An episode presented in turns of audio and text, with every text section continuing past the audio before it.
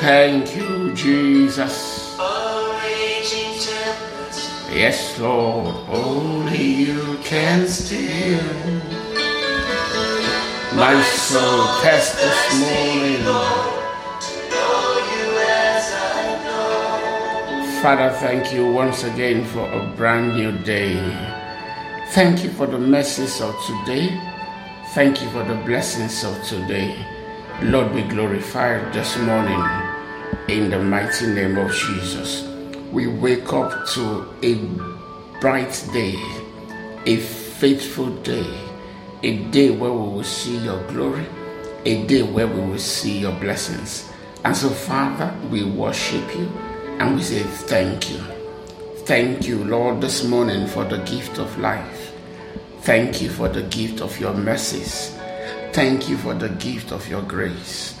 Thank you, Lord God, for watching over us. Thank you for protecting us. Thank you, Jesus. Thank you, Father. Thank you because you are Ancient of Days. Thank you because you are God and there is none like you. You are Jehovah and none can be compared to you. Father, be glorified forevermore in the mighty name of Jesus. We ask this morning that as we fellowship together and as we read your word, be glorified once again. Grant us wisdom, grant us understanding, and let your name be blessed. In Jesus' mighty name we pray. Amen. All right, let me say a big welcome to everyone joining into devotion this morning. I am Murphy Aene Ke. We continue reading the book of Luke. Gradually, we are coming to the end of the book of Luke. Just a few more days and we are through with the book of Luke. Today, we read chapters 20 and 21. Luke ends on chapter 24. In chapter 20, Jesus' authority will be questioned or challenged. Okay, by what authority is he doing the things that he is able to do? Remember that in the Old Testament only the Levite and the priests, okay, should be able to do some of the things that he is doing. But Jesus is here to present the new wine and the Pharisees were not going to have any of it. Okay, so what lessons can we learn from there? We read about the parable of the evil farmer, what lessons to learn from there, taxes to Caesar. And then in chapter 21, Jesus will predict the future, many things. Okay, we learned a lot from that in Matthew chapter 24. Okay, we compare the lessons and then we see the widow's offering. Yes, very good lesson in that one. Please get your Bibles. Let's read together. Luke chapter 20, the authority of Jesus challenged. One day, as Jesus was teaching the people and preaching the good news in the temple, the leading priests, the teachers of religious law, and the elders came up to him. They demanded, "By what authority are you doing all these things? Who gave you the right?" Okay? I don't know whether anyone has to give someone the right to be able to speak, but obviously the Levites were given the right to be the one who would present offerings in the temple. Remember, he is also in the temple. So yes, they had a good question. Who gave him the right to do the things that he was doing? But they were not asking their question because they wanted to know. They were asking their questions so that they could silence him. And so, of course, Jesus was smarter. Who gave you the right? 3. Let me ask you a question first, he replied. Did John's authority to baptize come from heaven, or was it merely human? Okay, so John did not come to the temple. John went into the wilderness and then by the river Jordan, where he was baptizing. And even though he did not come to the temple, the same thing happened. They were jealous of John. And so because they were jealous, they refused to accept him until the time that they got himself killed. So what Jesus was getting at the roots of is their jealousy. So he asked them, did John's authority to baptize come from heaven, or was it merely human? They talked it over among themselves. If we say it was from heaven, he will ask why we didn't believe John. Smart guys, they think they are smart. He says, but if we say it was merely human, the people will stone us because they are convinced John was a prophet. Everyone knew that John was a prophet. Okay, God had called many prophets before John. Okay, we saw the 12 prophets before we got to the New Testament. Okay, so many prophets had come and gone. Okay, John was here. Okay, prophets did not have to come from the tribe of Levi, but they refused to accept John also. He says they are convinced that John was a prophet, so they finally replied that they didn't know. Of course, Jesus knew that they knew, or they knew, but they were pretending. So they said they didn't know. And so Jesus responded, then I won't tell you by what authority I do these things. Why? John told them, I am the voice of the one preparing the way for the Lord, for the Messiah. Okay, so obviously John told them. Yes, he told the Pharisees, he told everybody that came to listen that he was not the Messiah, that somebody was coming after him whose sandal he is not even worthy to untie. Okay, so they knew that John was from heaven. Yes, was from God. So to deny here, Jesus got them. So Jesus responded, then I won't tell you by what authority I do these things, because telling you that I am from God would make no difference. It didn't make any difference for John. Hallelujah. Next, the parable of the evil farmer. Now Jesus turned to the people again and told them this story. A man planted a vineyard, leased it to tenant farmers, and moved to another country to live for several years. At the time of the grape harvest, he sent one of his servants to collect his share of the crop. Not everything, no, just his share of the crop. But the farmer attacked the servant, beat him up, and sent him back empty-handed. So the owner sent another servant. But they also insulted him, beat him up, and sent him away empty-handed. A third man was sent, and they wounded him and chased him away. What will I do? The owner asked himself. I know. I will send my cherished son. Surely they will respect him. But when the tenant farmers saw his son, they said to each other, here comes the heir to this estate. Let's kill him and get the estate for ourselves. So they dragged him out of the vineyard and murdered him. What do you suppose the owner of the vineyard will do to them? Jesus asked. I will tell you. Jesus did not wait for their response. I will tell you. He will come and kill those farmers and lease the vineyard to others. I'm telling you, that is exactly what has happened to the nation of Israel. Yes, they were the one that Jesus was talking to, and the Pharisees knew that he was saying this parable to them.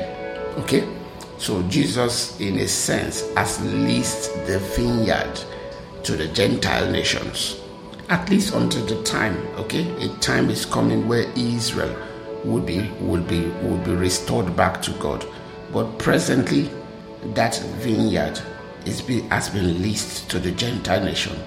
He says, he will come and kill those farmers and lease the vineyard to others.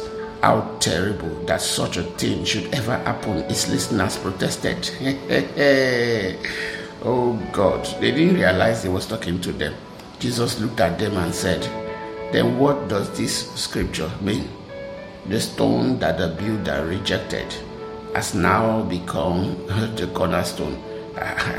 You find that in Psalm 118 verse 22.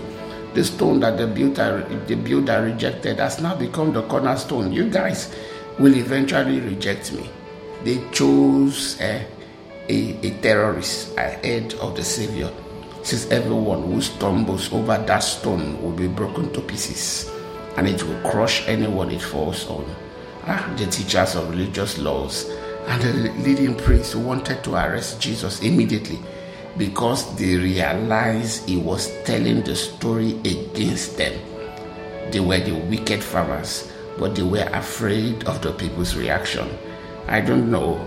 These guys were always so afraid of the people's reaction. Okay, so they dare not do anything in the presence of the people.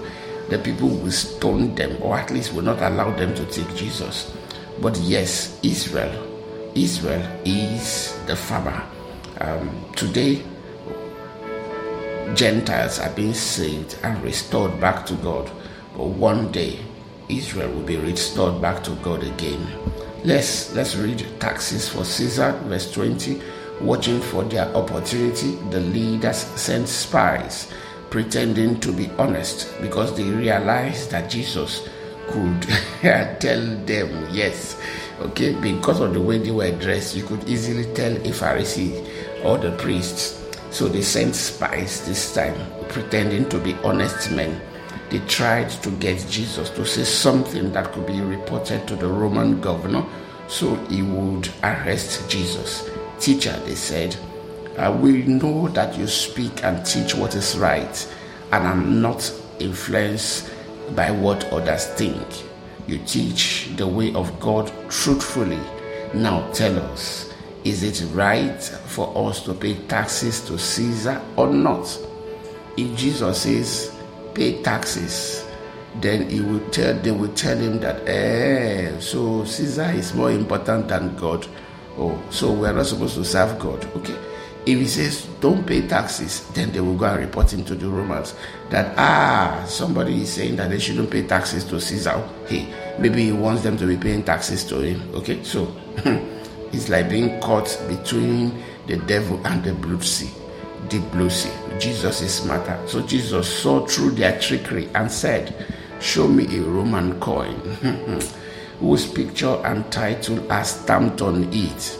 Caesar's, they replied. Well then, he said, give to Caesar what belongs to Caesar, and give to God what belongs to God. Okay, so at that stage, you cannot question him now, right? This coin is Caesar's image that is on it, so it belongs to Caesar. Give it to Caesar, and what belongs to God, give to God. So they failed to trap him by what he said in front of the people. Instead, they were amazed by his answer, and they became silent. Next, discussion about resurrection.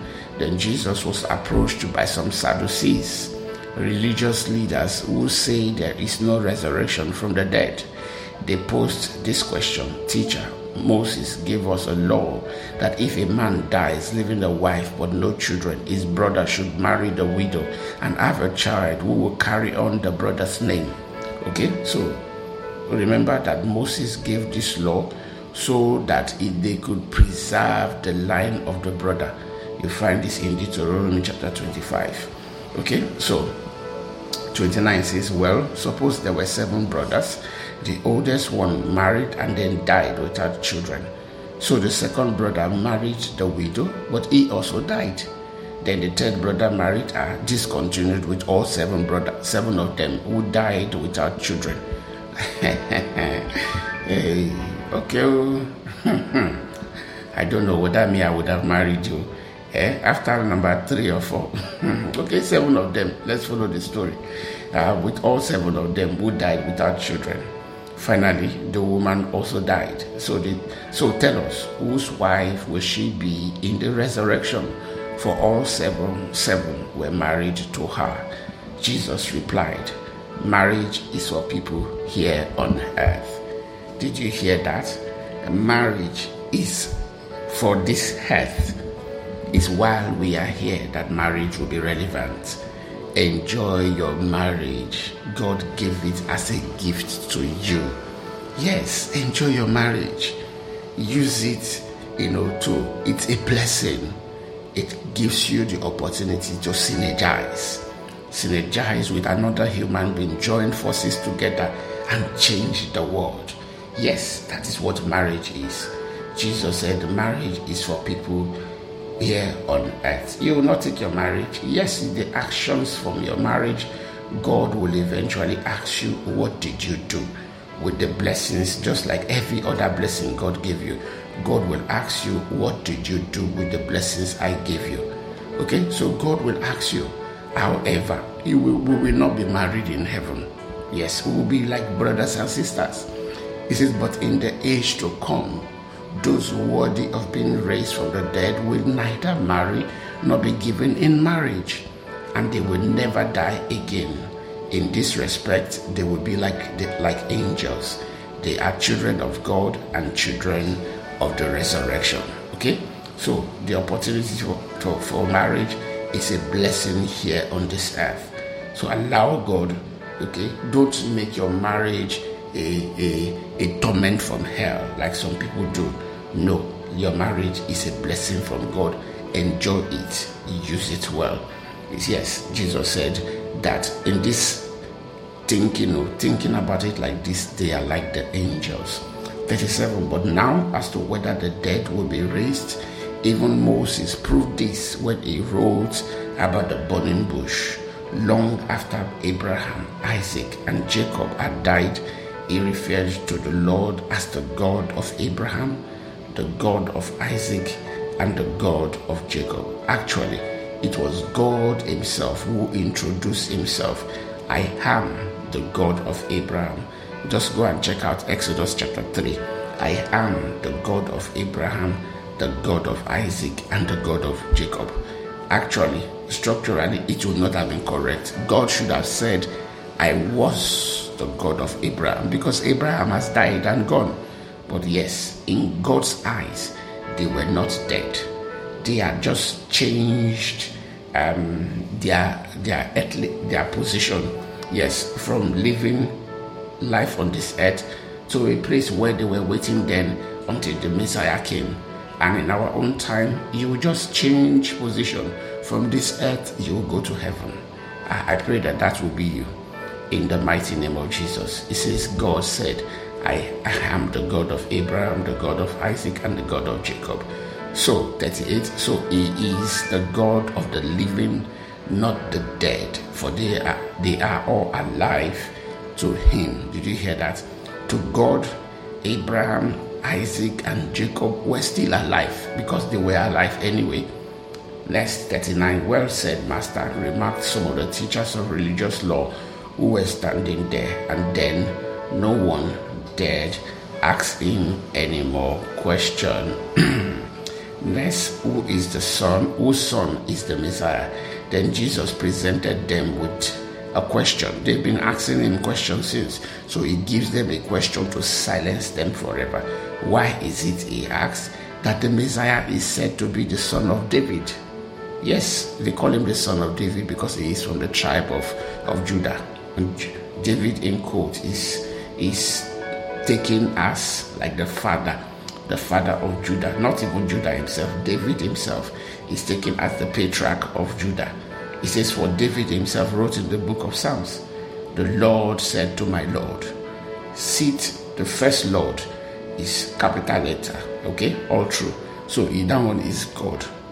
Said to my Lord, sit. In other words, the lower Lord, in quotes, sit in the place of honor at my right hand. In other words, David is talking about two lords above him. Until I humble your enemies, making them a footstool under your feet. Since David called the Messiah Lord, how can the Messiah be his son? Okay, so you find out in Psalm 110, okay, that would be a good read. Psalm 110, verse 1. Okay, since David called the Messiah Lord, how can the Messiah be his son? I'm telling you, silence, nobody can answer.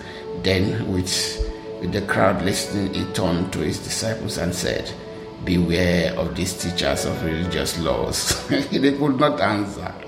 for they like to parade around in flowing robes and love to receive respectful greetings as they walk in the marketplace. Simple answer, simple question they can answer.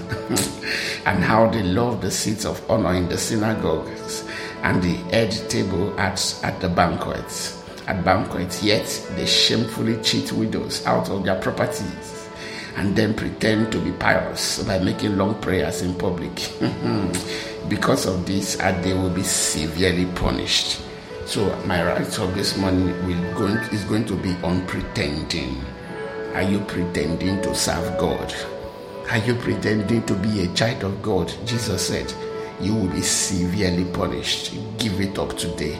It is time to become a genuine Christian, a genuine child of God. Hallelujah.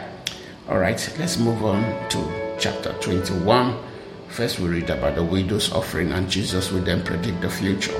While Jesus was in the temple, he watched the rich people dropping their gifts in the collection box. Then a poor widow came by and dropped in two small coins. Jesus said, I tell you the truth. Jesus said, this poor widow has given more than all the rest of them, for they have given a tiny part of their surplus. But she, poor as she is, has given everything she has. Telling you, I don't know about you, but you would have noticed that Jesus spoke more about money than any other thing. Go and check it. He spoke more about money, because how we use our money speaks a lot about who we are and about what is important to us.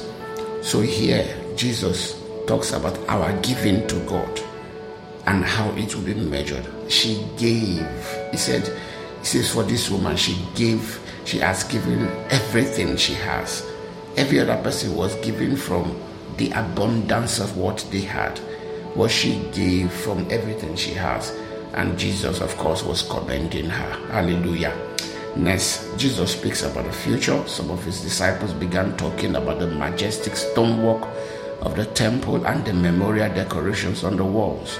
But Jesus said, the time is coming when all these things will be completely demolished. Not one stone will be left on top of another.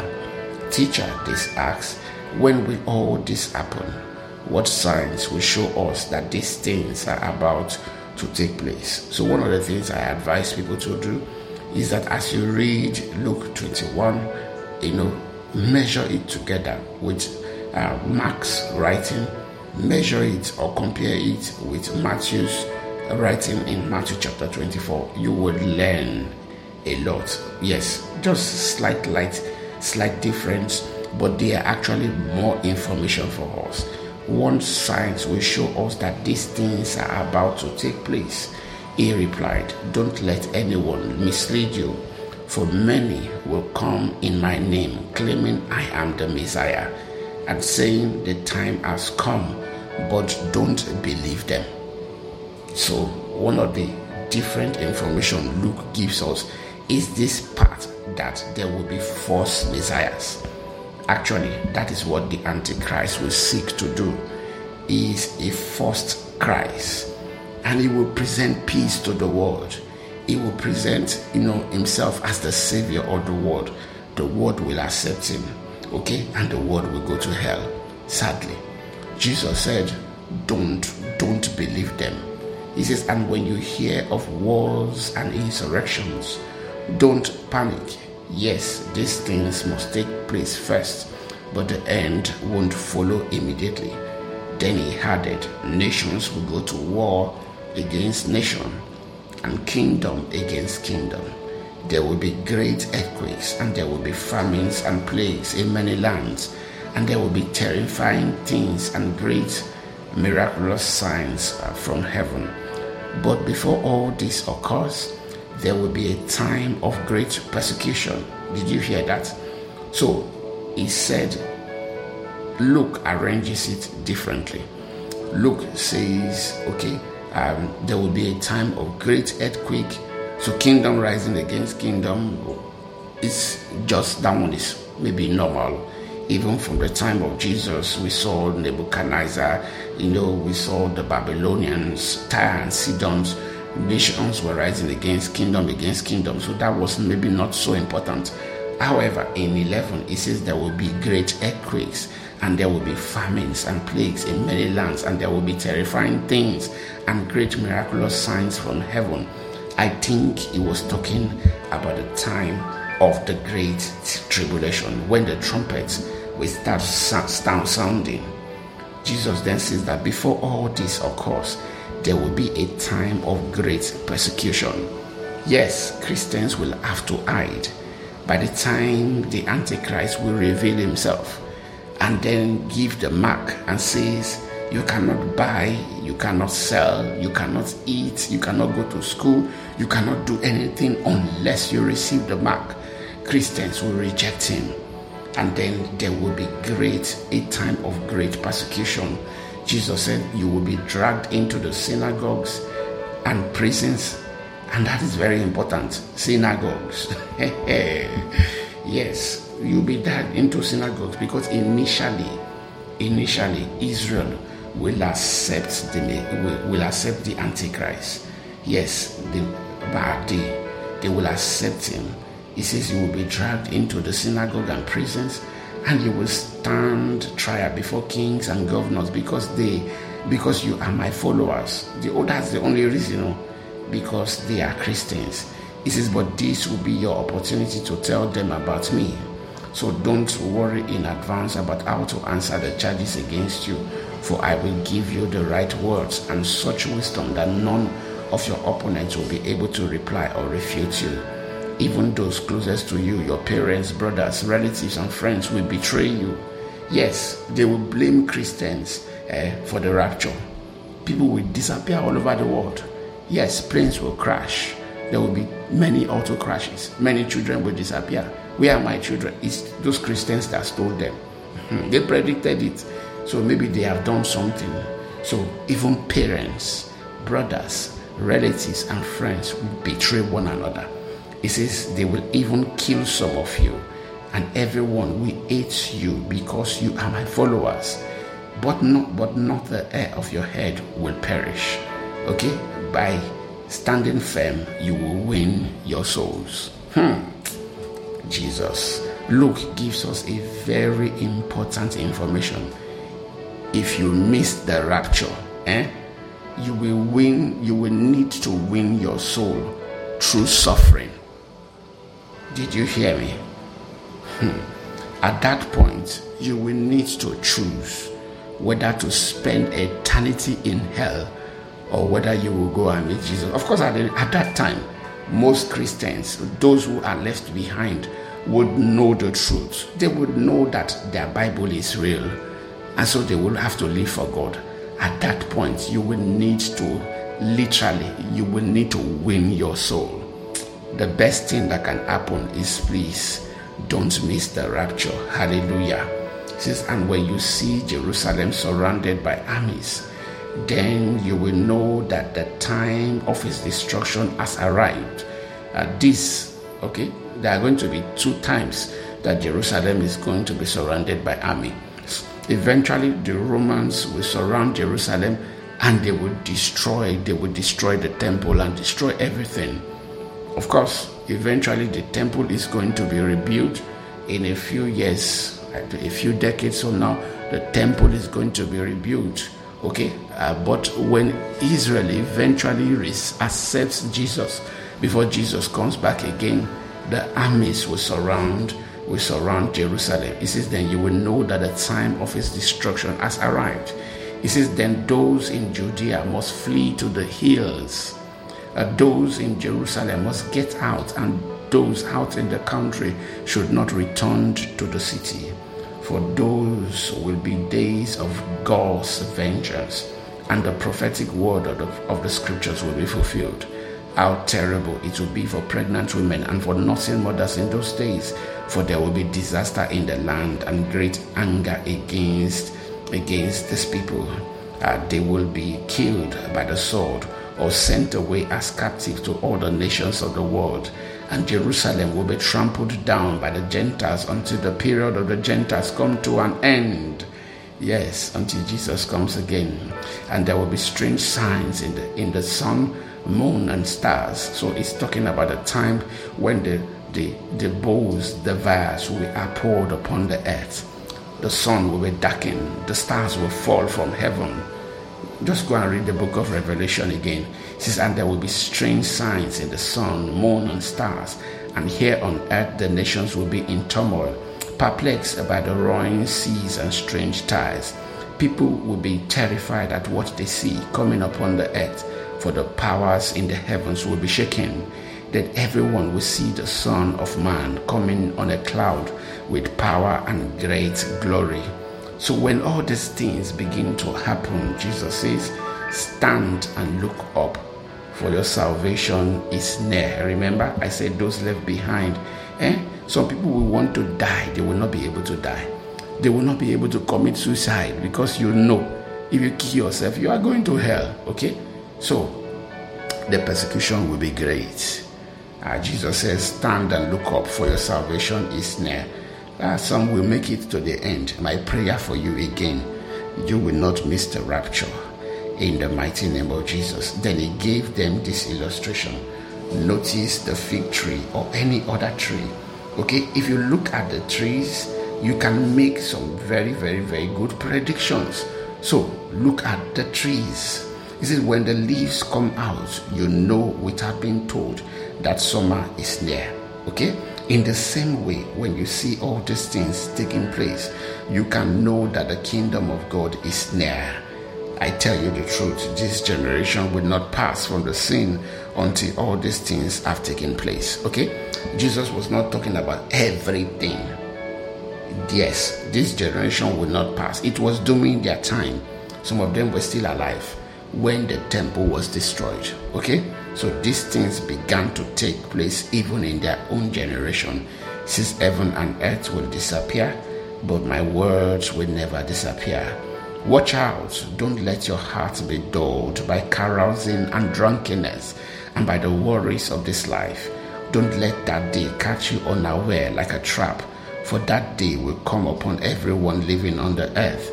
Keep alert at all times and pray that you might be strong enough to escape this coming horrors and stand before the Son of Man. What is Jesus talking about? He's talking about the day of rapture. I pray for you again that you will be strong enough to escape. Yes, literally what we will do is escape. God will take us out of this world before this time of tribulation starts. You will escape in the name of Jesus. 37, it says, every day Jesus went to the temple to teach, and each evening he returned to spend the night on the Mount of Olives. The crowd gathered at the temple early each morning to hear him. Hallelujah. All right, as we go this morning, what lessons do we want to take from here? I'm tempted, to pay attention to the rapture. Yes, I don't know about you. I am tempted, to give us a warning again on the rapture. You will notice that Jesus spoke again and again about it. I pray for you again this morning, you will escape. You will not be caught unawares. In the mighty name of Jesus. So this morning I want you to pray, Jesus, help me not to miss you. In the mighty name of Jesus. Help me not to miss you. Help me not to miss the rapture. Help me to live prepared. Let my garments be pure. Let my garment be clean. The scripture says that you are coming for a glorious church. Lord, help me to be a glorious church. Help me to live a holy life in the mighty name of Jesus. Lord, take me deeper in my walk with you in the mighty name of Jesus. Father, I thank you this morning. I thank you, Lord, because I know you will help me. Lord, I thank you because I know you will help us in the name of Jesus. I pray this morning, everyone listening to me, they will make the rapture. In the mighty name of Jesus, we give you all the praise. In Jesus' mighty name, we are prayed. Amen. All right. Thank you so much for listening today. God bless you. Enjoy your day.